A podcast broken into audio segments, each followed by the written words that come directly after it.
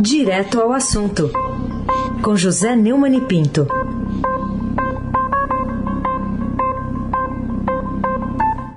Oi, Neumani, bom dia. Bom dia, Raíssen Abac, o craque. Carolina Ercolim. Bom dia. Almirante Nelson, o seu pedalinho. Afrânio Vanderlei, Laís Gotardo, Clã Bonfim, Manuel, Alice Isadora. Bom dia, melhor ouvinte. O ouvinte da rádio Eldorado 107,3 FM. Raíssen Abac, o tríplice coroado. Vamos lá, vamos começar falando sobre a pressão né, sobre o presidente Jair Bolsonaro, que busca agora um substituto para Eduardo Pazuello no Ministério da Saúde, manchete hoje do Estadão. E aí, dá para ter alguma esperança de ser, de ser afinal adotado algum sistema adequado de combater a pandemia? Desde ontem que eu estou completamente zonzo aí com essa notícia, vai e vem Afinal de contas, o Pazuello adoeceu e pediu para sair, o, Pazuello, o Bolsonaro pediu para Pazuello sair, o Pazuello disse que se o Bolsonaro quiser ele sai, mas não pediu. É, a coluna do Estadão é a minha, é minha, é minha, é minha guia hoje. Qualquer que seja o desfecho do impasse do Ministério da Saúde, a fritura de Eduardo Pazuello trouxe às claras as articulações de aliados de Jair Bolsonaro para tirar o presidente do modo negacionista. Assim abre a coluna do Estadão hoje. E eu fico aqui na espera de que aconteça alguma coisa, né? Porque, afinal de contas, as notícias são tétricas, terríveis, são cada vez piores e, é, entre elas, incluo aquele gestinho de revólver é, da família Bolsonaro, é, aviltando, inclusive, a seringa da vacina, né? De qualquer maneira, é, o Bolsonaro teve um encontro com é, Ludmila Hajar, é isso, Raíssa? Hajar que quer dizer pedra em árabe. Ah, Hajar. Hajar. É. na verdade, os, os, árabes falam Hajar, né? Mas enfim, é. eu não vou contestar a, a, o, o aportuguesamento, mas significa pedra. Pedra, tá. Pois é, então a América está sendo queimada pelos bolsonaristas e mais uma vez prestam um péssimo serviço a pátria, péssimo, péssimo serviço ao próprio presidente, o presidente está derretendo, ele não está percebendo. E agora lançaram o nome de um tal de doutor Luizinho, do PP do Rio de Janeiro, guru da Câmara para a Covid. Né? Olha, ah, em relação à Câmara, pelo amor de Deus, né? de qualquer maneira, a Ludmila Rajar é candidata, digamos assim, do, do Arthur Lira. E aí nós vamos ver quem é que manda, se é o Bolsonaro ou se é o Centrão. Agora, mudar a, a, o Ministério não adianta nada. O Bolsonaro já mudou, o, já tirou o, o, o, Luiz Henrique Mandetta, tirou o Nelson Tait, agora está tirando o Pazuello, o General Pesadelo, né? É, o fundamental é a interferência permanente do charlatão sem noção, que dificilmente vai se alterar. Além disso, não há sinais de que a militarização será substituída por uma gestão competente, técnica e civil. Infelizmente, a realidade é esta. Carolina Ercolim, tintim por tintim. Média anual de mortes sobre sete vezes na pandemia, também chamada do Estadão de hoje. Em que essa notícia pode ajudar? A conscientizar as autoridades, a sociedade sobre a gravidade da consequência do contágio pela Covid. Carolina, confesso a você que me deu uma desanimada esse negócio. O, o, número de mortes registradas nos últimos 12 meses no Brasil subiu, subiu 13,7% em relação ao período anterior, aumento sete vezes maior do que a média de crescimento anual de óbitos dos últimos 17 anos. De acordo com o portal da Transparência do Registro Civil, mantido pela Associação Nacional de Restauradores de Pessoas Naturais, a ARPEM Brasil, é, e, que dados, e que traz dados dos cartórios, 1.498.910 pessoas morreram no país entre março de 2020, quando a primeira morte por coronavírus foi confirmada, e fevereiro de 2021. Nos dois meses anteriores foram 1.318.186 óbitos. No primeiro ano da pandemia no Brasil, teve, portanto, 180.724 mortes a mais do que o período anterior. É, um desses assassinos é o, é o Bolsonaro governadores participam também, mas o Congresso tem uma participação muito grande. Então, eu quero elogiar, quero recomendar o artigo do professor Roberto Romano, Congresso como Pandemia, que que está na página 2 do Estadão, na página de opinião hoje. E quero pedir a você licença para ler é, dois parágrafos finais do artigo. Em clara parceria com o presidente isento de prudência e de respeito aos governados, o Congresso coloca antes e acima de medidas para preservar a saúde pública os seus privilégios e prerrogativas e usa como desculpa a prisão de um deputado que hoje exigiu o fechamento do STF e do próprio Congresso, a retomada do nefasto ato institucional número 5. Quos Deus vult perdere prius dementat. Aqueles a quem o divino quer desgraçar, primeiro enlouquece. Talvez seja esta a pandemia maior nas instituições brasileiras, a começar com os frangalhos do Poder Legislativo. E para tal desgraça não existe vacina.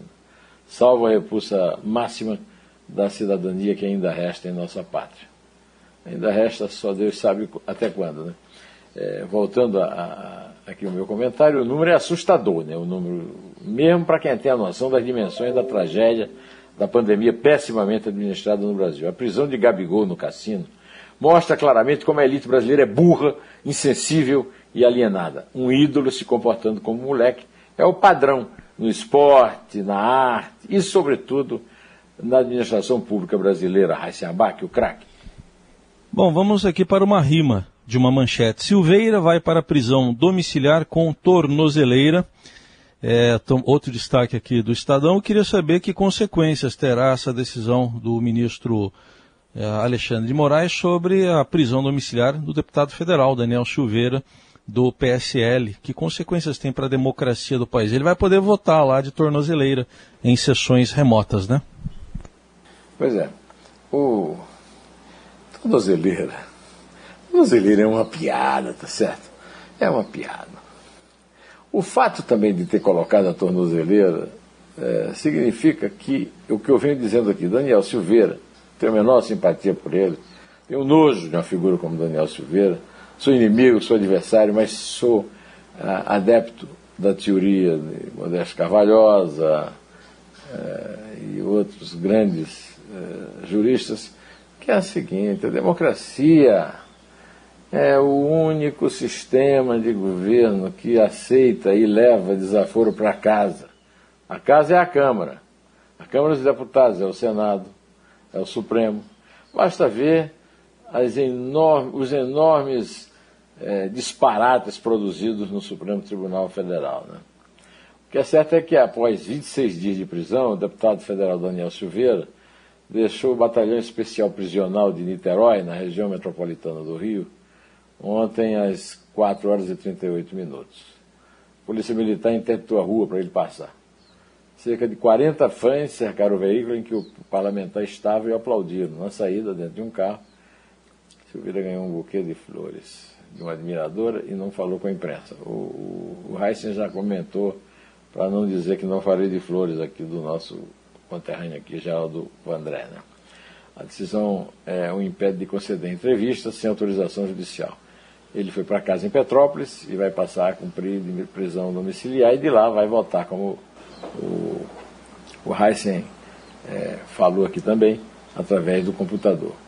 Essa decisão foi criticada, é, foi emitida, desculpe, pelo ministro do Supremo Tribunal Federal, Alexandre de Moraes, que o Marco Aurélio Melo chama de xerife e que também é o autor da ordem de prisão do deputado ratificada em votação na Câmara dos Deputados.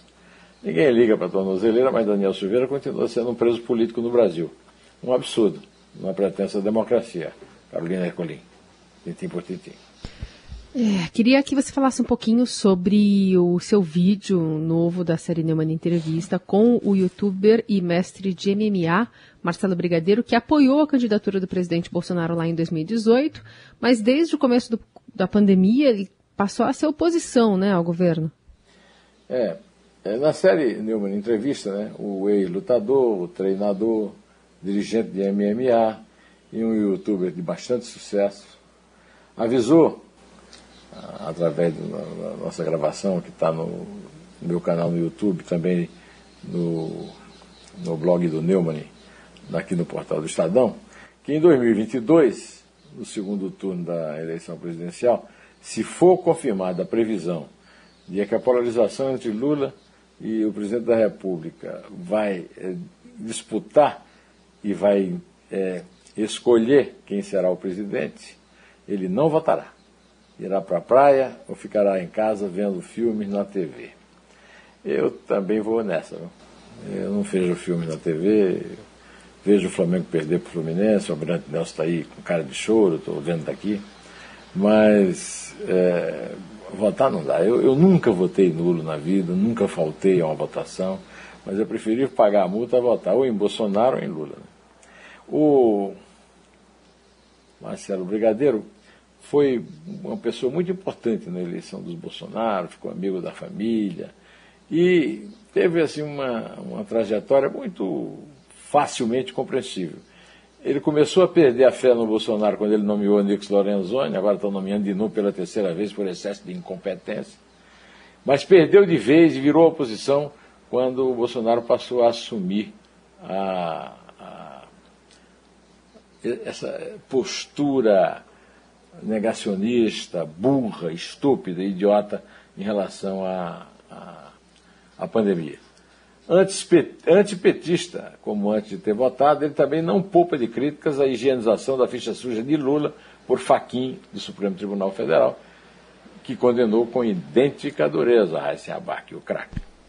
Outra notícia de hoje, até da semana, porque a semana tem reunião do Copom, do Banco Central, está nessa manchete do Estadão. O Banco Central vive dilema de ter de subir juro na crise.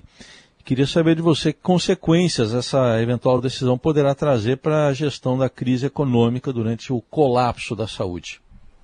Essa notícia importante da economia, ela está na primeira página também, né?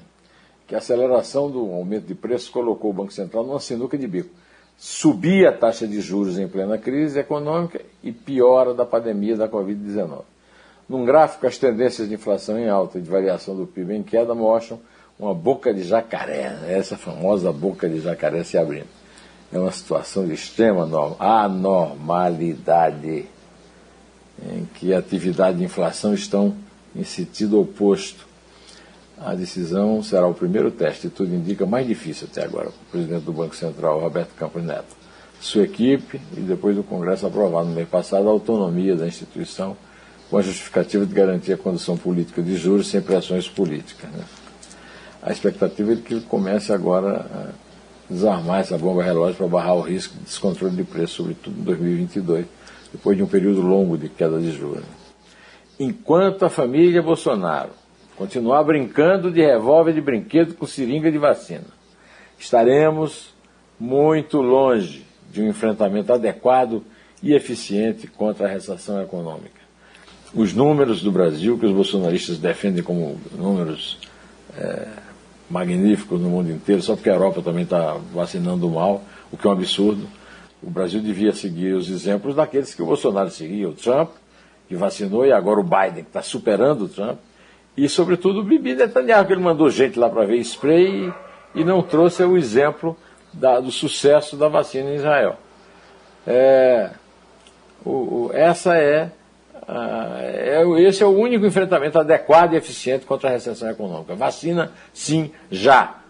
Carolina Ercolim, tintim por tintim.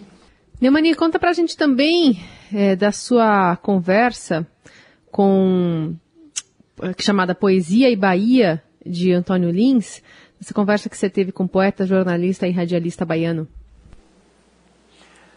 É, isso aí. O, o Antônio lembra o pai dele, Wilson. É, Wilson Martins foi um grande, foi um político importante, um grande romancista, excelente poeta e, sobretudo, um, um grande colunista de jornal, sob o pseudônimo de Rubião Braz, personagem do, do Machado de Assis. É, foi ele quem lançou, o Wilson Lins, quem lançou Antônio Carlos Magalhães na política baiana em 1955, apresentando ao, o Juraci Magalhães, e ambos seriam traídos pelo cacique, né, como outros. Ele relata também como no portão da casa do comandante da segunda seção do Exército, que era o, o dedo duro, né? o, o espião, o inteligência, entre aspas. É, ele via Chico Pinto, chefe de rock, pai do PGR, Augusto Aras, esgueirar-se para conversar com o pai da namorada. Para ele, o maior político baiano de todos os tempos foi Manuel Novaes, deputado de 12 legislaturas e que elegia a mulher deputada mas nunca foi governador. Ele fala ainda das suas parcerias musicais com Luiz Caldas e Chico Maranhão e como foi personagem de Jorge Amado, que frequentava a varanda da casa do pai dele, tema, a varanda do Rio Vermelho, tema do livro que ele está escrevendo com cenas engraçadíssimas, como a da mulher dele, a, a Sandra Carneiro, prima do Geraldinho Carneiro, da Academia Brasileira de Letras, mineira, que se queixava daquele porco que estava fazendo xixi fora do bacio. O porco era de Cavalcante. Ele era de Cavalcante, meu bem. Mas o de Cavalcante não levava as mulatas lá, viu? Ah, você não fica aí todo oriçado, não, tá? Tô, tô quietinho aqui. Tá bom. Então, então manda a Carolina contar. É três. É dois. É um. Em pé.